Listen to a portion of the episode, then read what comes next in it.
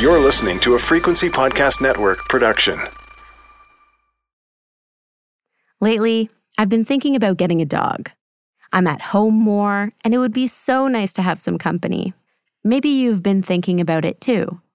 There's the question of responsibility. You know, can I take care of it?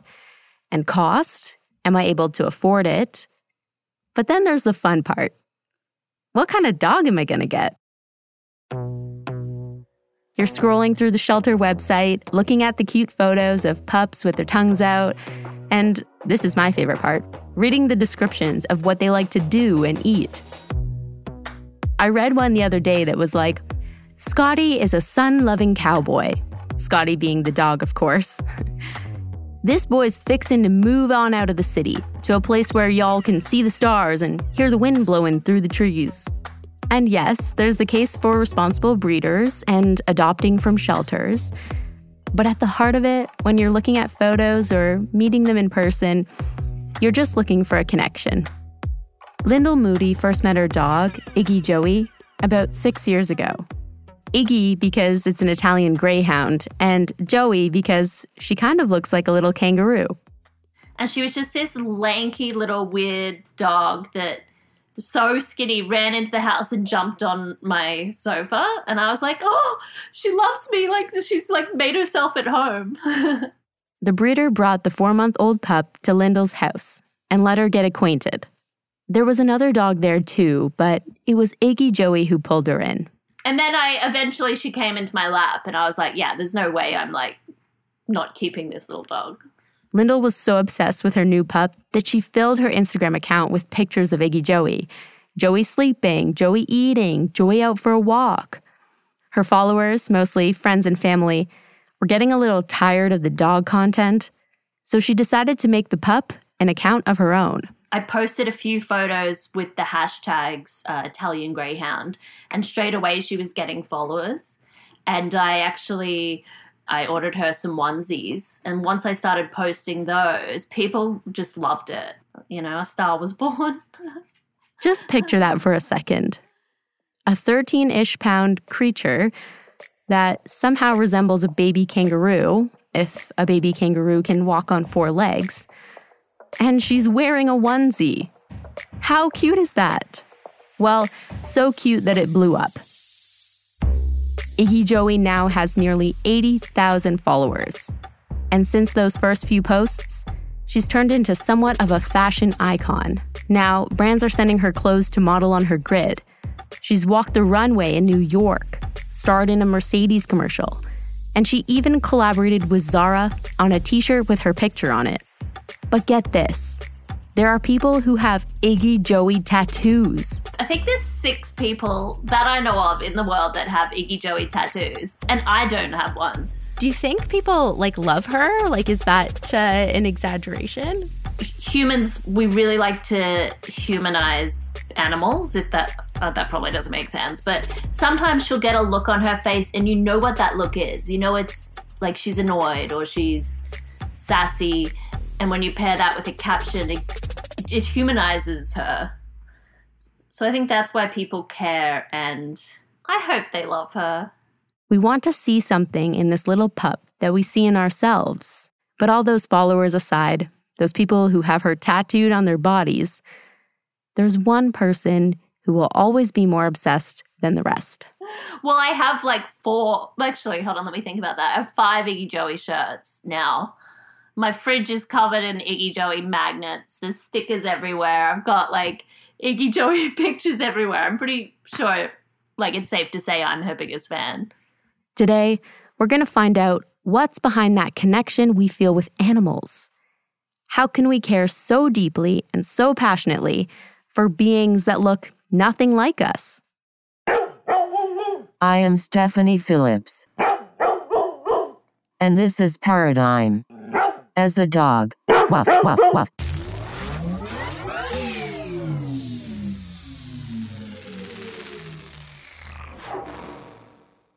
Producer Joe Fish brings us this story, which starts in Australia. So, over the last year or more, residents started reporting a bit of unusual behaviour um, such as big holes dug in their gardens, missing cat food, missing dog food, flower beds dug up, strange footprints. Longford is a town in northeastern Tasmania, an island in the Pacific that's technically a part of Australia. Now, Longford only has about 4,000 inhabitants, and in a town that small, word tends to travel quickly. In January of 2019, the town was abuzz as an increasing number of residents awoke to find that their homes had been ransacked in the night. And it wasn't long before a theory began circulating about the identity of the vandal. With more, here's Tasmanian journalist Georgie Burgess. So the local newspaper was onto this from the beginning with reports of maybe a rogue wombat terrorising residents. A few residents were sure it was a wombat. Some of them report that their wives didn't believe them that it was a wombat terrorising them in the night. And so some residents actually had security camera vision that caught the wombat entering their properties at night, sniffing around the garage. And there were some eyewitness accounts as well, with one elderly resident waking to a wombat trotting down their hallway in the middle of the night. Wombats are marsupials native to Tasmania, as well as the southern and eastern parts of mainland Australia. They've been described as resembling a mixture between a bear and a giant guinea pig. They're typically about a meter long and they can weigh up to 40 kilograms. They have rodent like faces and squat, muscular bodies that include an extremely tough, protective posterior. So prodigious are their butts, in fact, that during the 2000 Sydney Olympics, two local TV hosts created a character named Fatso the Fat Arsed Wombat, who became even more popular than the game's official mascots. A little guy that people have taken to their hearts. Actually, and it's not only people in Australia. Fatso the big arsed wombat talks to people of the whole world. Yeah. The whole true. world see him as a, as a mascot that does celebrate humanity. There are three species of wombat, with subtle variations among them. Now, the animal that terrorized Longford was what's known as a common wombat. The common wombat is the fuzziest of the three species and probably the cutest. In other words, the last thing you'd picture when you think of a criminal. Here's Georgie again, talking about how one Longford resident found themselves face to face with what I'm choosing to call the Wom Bandit. There was a wombat trotting down her hallway, and then it all made sense. So that was an elderly resident called Bev, and she actually named this rogue wombat Mr. Bat.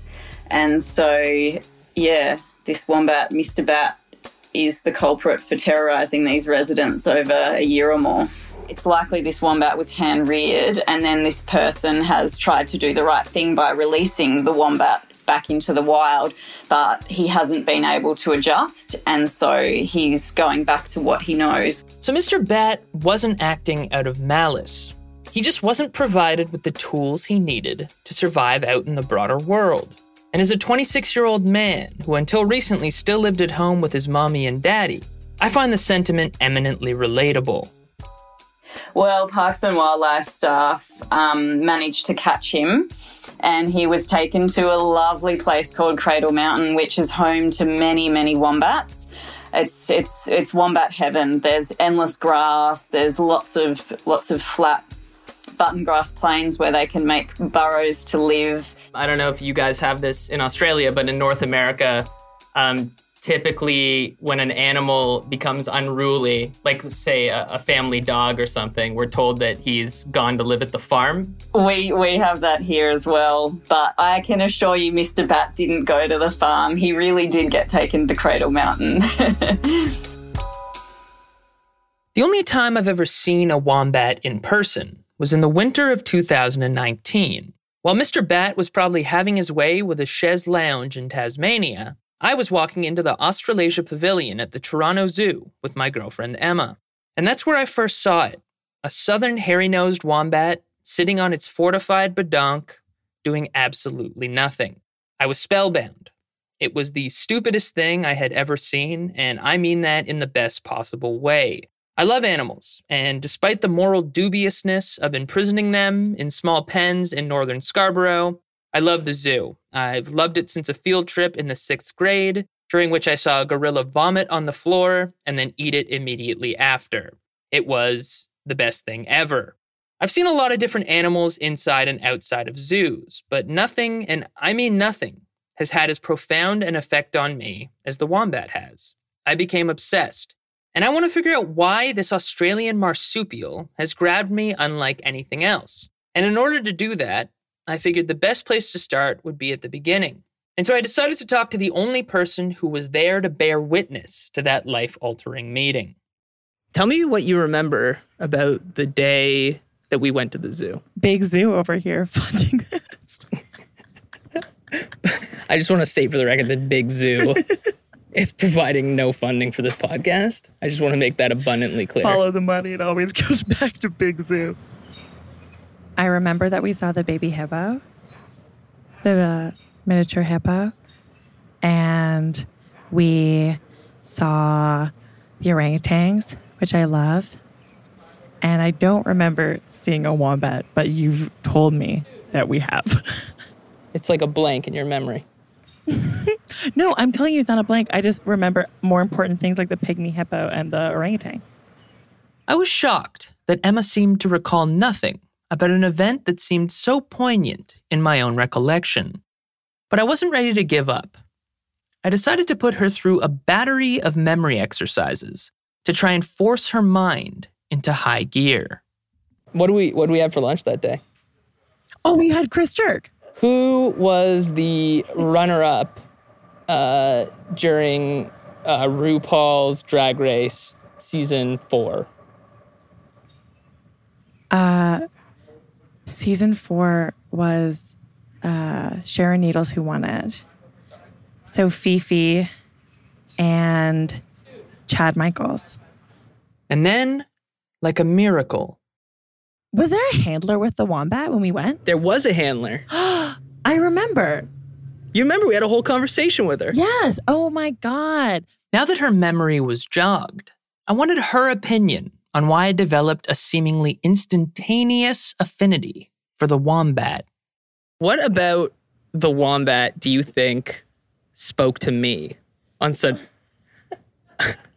on such a personal level? Okay. Um, here's what I think. You do this thing every time you see an animal that's like, and the animal's nice to you, and then you say, they're not doing this to anybody else. This, is just me. And you tell this whole new reality in which this animal and you have a very personal connection, but you do that to every animal you meet. Remember we went to the petting zoo and the goat and what the happened donkey? at the petting zoo? Well, we went we went apple picking and we went into the petting zoo at the apple farm. And it was supposed to be for like a second because it was for children and there was a line of children and you refused to leave for like 20 minutes because the sheep really liked you, I guess. Or you just were feeding them so they kept coming back, but you kept saying, Em, Em, look, like they're not doing this to anyone else. I'd say, I know, just to placate you. Despite her jealous denial of the very real connection between me and that lamb, what Emma said did have a certain ring of truth to it. It is entirely possible that this imprisoned Australian marsupial took a chance glance in my direction, and out of that one fleeting moment, I managed to fabricate an entire narrative of kinship. But it also seemed a bit simplistic to me. I put forward a competing theory of why I thought a wombat in particular would appeal to me on such a personal level. Wombats are made up of these disparate elements that seem to be grabbed from other parts of the animal kingdom. So they have these like silly rodent looking faces. Hmm. They've got these muscular, squat bodies. And then they have these rumps, like just these butts that are so tough. My love for the wombat might come from the fact that um, it's from the fact that I too am assembled out of contradictions. Shut up. I hate that. I didn't think you'd understand.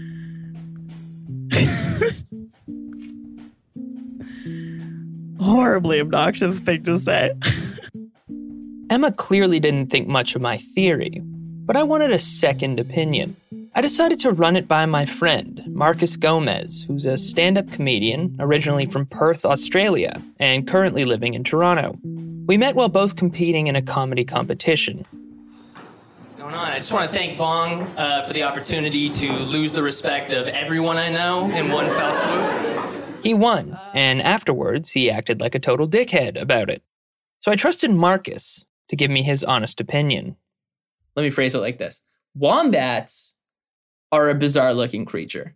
They're one of those animals that kind of looks like they shouldn't be, kind of akin to a platypus. Like they've got these sort of these cute rodent heads, um, sort of thing. They got those weird claws, and then they just they have those butts that are just Mm, they just don't quit. um, they don't quit.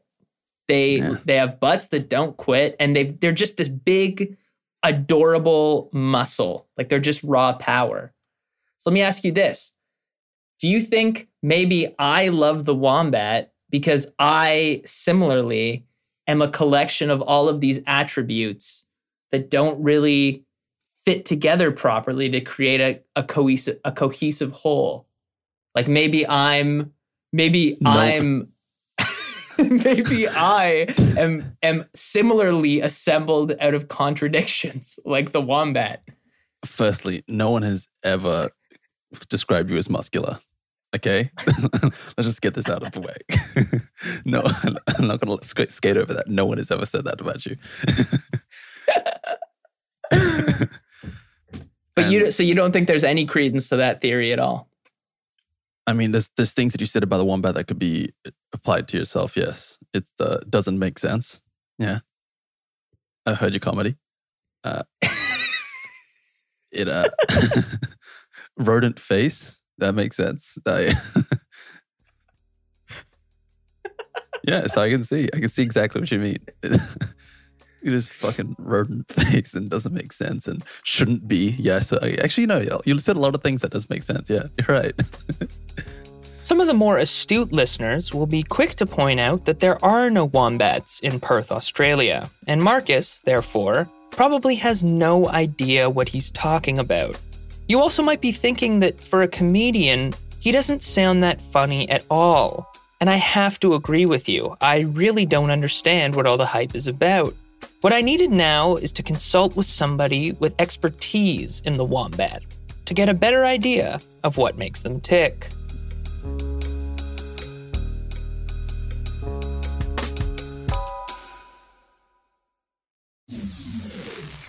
We'll be back after a quick break. So don't go anywhere. How would you describe Arthur's personality? Um, Arthur, I would say, is a little bit reserved in general. How would you describe uh, Matilda? Um, I would say she's maybe a little more either confident or outgoing than Arthur is. Um, she definitely knows what she wants and expects to get it. He could be talking about my Bubby and Zadie, or anyone's Bubby and Zadie, for that matter, but he isn't. That's Brent Huffman, the lead keeper of mammals at the Toronto Zoo, talking about Arthur and Matilda. Yes, that's Matilba with a B, the two southern hairy nosed wombats that currently live at the Toronto Zoo. Wombats are extremely hard to keep in captivity, mostly due to their legendary penchant for digging. In the wild, the wombat can dig burrows up to 30 meters long and 4 meters deep. The zoo has gone to great lengths to ensure that Arthur and Matilda don't stage a Shawshank style escape. The walls of the of the exhibit go down um, about four feet beneath the surface of the soil, and then uh, across the entire bottom of the of the whole habitat is a chain link fence. Their unique physiology also poses a challenge. Wombats have continuously growing incisors, so they're kind of like uh, rodents in that way. Their teeth continue growing, and so um, diet is really important, or selection of a diet that helps wear down their teeth um, naturally. Um, and even still, our wombats um, generally need to visit the dentist uh, once or twice a year uh, just to make sure that their teeth are wearing down properly. Okay, I have Mrs. Goldstein at two, and then Matilda, the wombat, at two fifteen. no, no, it's a, a veterinary dentist that comes and helps us. Brent also revealed to me the reason behind their world famous bums. When wombats feel threatened, they'll go down into a burrow, and the burrows are basically just as big as their bodies. And uh, so they, they plunk themselves in a tight, tight corner within their burrow. And then that, that dermal shield, that really thick skin on their bum, basically acts like a plug. So anything, uh, whether it's a predator or another wombat that's trying to get in after them, basically comes up to a door that they can't get through. I know what your next question is going to be, and it was mine too. A couple of challenges that uh, have typically been recognized are just individual compatibility. So just like with um, with people, sometimes wombats just don't get along and will not breed. We have seen some breeding behavior between Arthur and Matilda. Uh, we just have never had a, as far as we know, a successful pregnancy, um, and certainly never any joey that has uh, survived to the point where they're emerging from the pouch. I guess it's not as it's not as simple as throwing on some Marvin Gaye and lighting a scented candle. yeah, it's a, definitely a lot more uh, complicated than that. I was as shocked as you are to find out that the aphrodisiac quality of Marvin Gaye's voice may not translate across species. I just had one more question that I needed to ask Brent, and at this point, it's one that may seem familiar to you. Okay, so um, we, we've we've both mentioned that the wombat is sort of a strange creature. Um, I think it's it's kind of akin to a platypus in the sense that it almost seems to be this weird amalgam of traits that belong to a bunch of different animals, right? So it's almost got like a rodent face, and then it's got this um, this muscular body, and then it's also got that that tough um, fortified rump. So um, my theory was that maybe I feel such a deep kinship with the wombat because maybe I too am similarly assembled out of contradictions. but I think whenever whenever people see animals that don't necessarily fit into fit into a neat category, like it's not a cat, it's not a cow, and it's not a horse. I think that curiosity really can inspire people to, to connect with them in, in a way that you might not expect.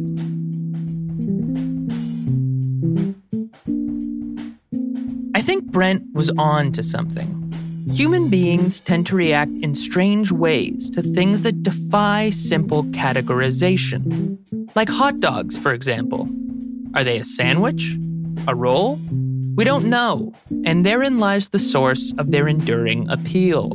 I'm not sure Brent thought much of my theory, but I also don't think his response was enough to make me dismiss it outright. What I needed now was to talk to somebody who shares my deep, unrequited love for the animal. Yep, okay, so we are a wombat hospital in the Hunter Valley, Cedar Creek. Um, mainly do car accidents, dog attacks, um, anything serious with a wombat, we try to do everything we possibly can. We also work alongside members of the public who find a little baby and think that it's okay to raise, which it isn't if they're not experienced.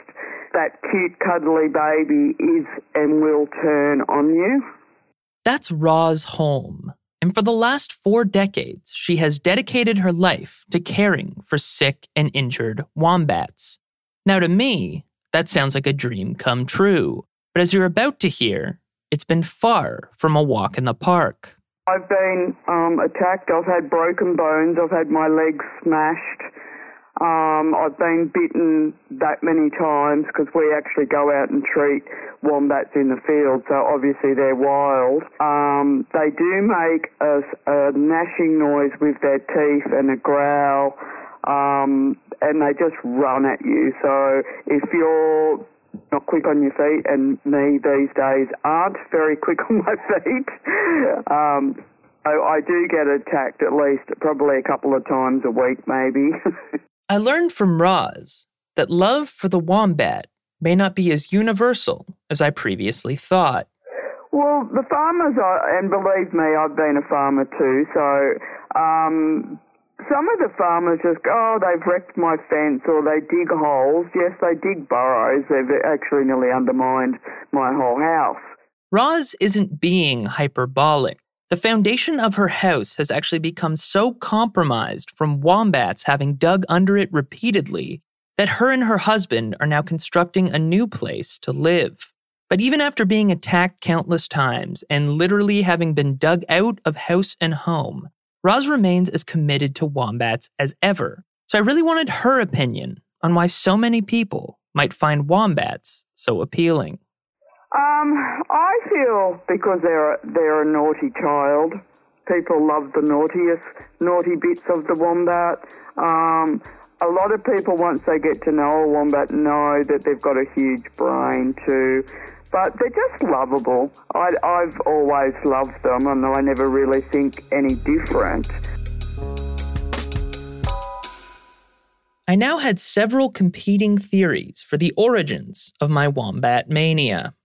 If only there was some sort of expert in the field of human animal relations who could help me separate the wheat from the chaff. I am uh, Beth Daly. I am an anthrozoology professor at the University of Windsor, and I teach anthrozoology, which is the study of human animal interactions. Before we delve deeper into my own story, I wanted to know more about what in general leads to feelings of affection between humans and beasts. There is a really fascinating theory, and that is the theory of neoteny.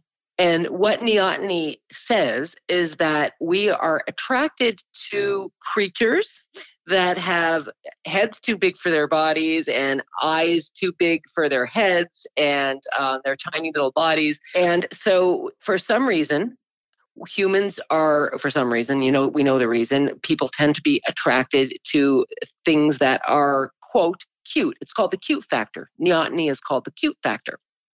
So we are attracted to babies for obvious reasons, especially women, right? They have to be nurtured, and neoteny tricks us into taking care of babies. So the theory of neoteny suggests that if we're attracted to something really cute, big eyes, big head, we will nurture and take care of the, the, the organism. And so it was time for me to get Beth's take on the theories that I collected along the way.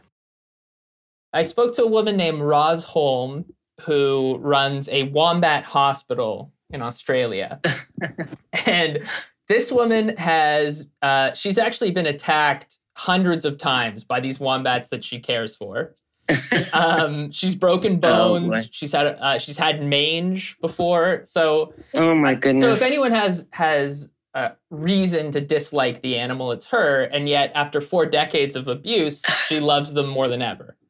Um, wow. So I, I, asked her for her theory um, about why, what the, the appeal of the wombat is. And she said that people are attracted to their naughtiness. Mm, yes, yes, yeah, of course. Well, we know this, and and um, this is the whole theory of dating, right?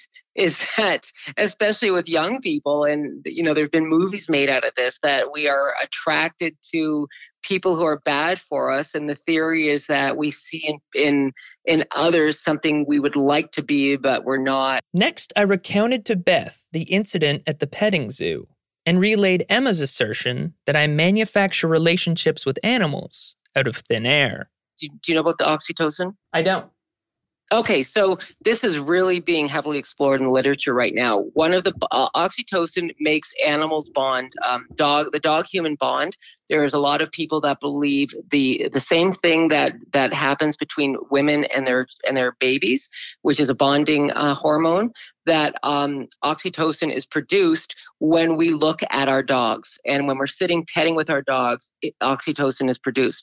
So this idea of you interacting with the lamb and the more time you spent together as you're petting, looking at the lamb, the lamb's looking at you, it's very possible that there was oxytocin at play here. I think you already know what comes next. A wombat, when you look at it, is sort of it's sort of, it's a very strange looking creature. I don't know if it really conforms so neatly as you said to that idea of neoteny. no, I'm looking at one now. It's kind of yeah, right. Guinea pig meets little bear or something, right? Exactly. So, and especially the one that I saw, with which was a southern hairy-nosed wombat, which tends to be even more so. um, so the wombat, it's sort so it has this face. Um, it, it sort of looks like an amalgamation of these sort of disparate features from other parts of the animal kingdom. Mm-hmm. So it, it has this sort of rodent face with these beady Yeah. eyes, right? Mhm. And then it has this sort of um, squat, extremely muscular body. Um, and it has like this. So they have these really tough, protective butts too that that help them in their dealings with their natural predators. So well, I can't wait to hear your theory here. so having said all that, maybe my uh, affinity for the wombat stems from the fact that I too am assembled out of contradictions. Oh, isn't that nifty? So you think the wombat is a projection of yourself, isn't? So it was like looking into the mirror. In a certain sense, yes. I, I mean, I don't know what you look like, but maybe. I mean, it's quite possible. Listen, this is interesting. You're not off. Stanley Coren wrote and published an article about why people have animals that dogs that look like them, and I don't know that you necessarily look like a wombat. But there is certainly enough in the literature that says that you know there's a reason that people are attracted to animals that look like them, and it could be that there must be maybe there's something in the wombat that you see in yourself. I mean, that I don't think that theory is far off at all, and I think it, it not only answers the question about why we're attracted to certain breeds of dogs or certain animals, but obviously in human life why we're attracted to certain people. Mm. You know, and uh, you know it is. You're right. It's a, that's actually yeah. So I'm not, I think that's a great theory, and I think you should run with that. Not only did Dr. Daly not reject any of my theories, she actually muddied the water even further by putting forth one of her own. You see, in a previous life, I worked in scientific research, and my job involved experimentation with mice and rats. Anyone familiar with that world knows that these experiments don't often end too well for the participants. Dr. Daly suggested that Arthur the Wombat's vaguely rodent like features may have triggered feelings of guilt for past misdeeds against animal kind, and that maybe I mistook this guilt for affection. After my conversation with Beth, it dawned on me that I'd never know for certain why I had such a visceral reaction to the wombat. Maybe the wombat is attractive as the bad boy of the Australian continent. Maybe all animal love is simply an illusion, a confabulation of the human psyche. Maybe we love the animals we love because we see traits in them that we recognize in ourselves. Or maybe Beth was right, that my feelings were a strange manifestation of guilt. It's a tangled mess of psychological and chemical forces that lead us to feel the complicated range of emotions that we simplistically refer to as like or dislike. Why didn't I leave the zoo that day obsessing over pygmy hippos or Peruvian tree frogs? And if I can't get a definitive answer on a simple question like why wombats, then what does it say about more complicated or consequential life decisions like who we choose as romantic partners or the professional pursuits that occupy the bulk of our time between the delivery room and the grave? I don't have any answers for you. I wish I did. But through talking to people, I have learned one thing for certain. And that's that the world would be a better place if we all just had a bit more wombat within us. I want to end this episode with one final theory. Now, Beth casually let this one slip towards the end of our conversation, and I feel that it warrants a mention. It may be that everything we're thinking, maybe everything that we've done in this world is all the research we've done is for naught, you know? It's just because they're so cute.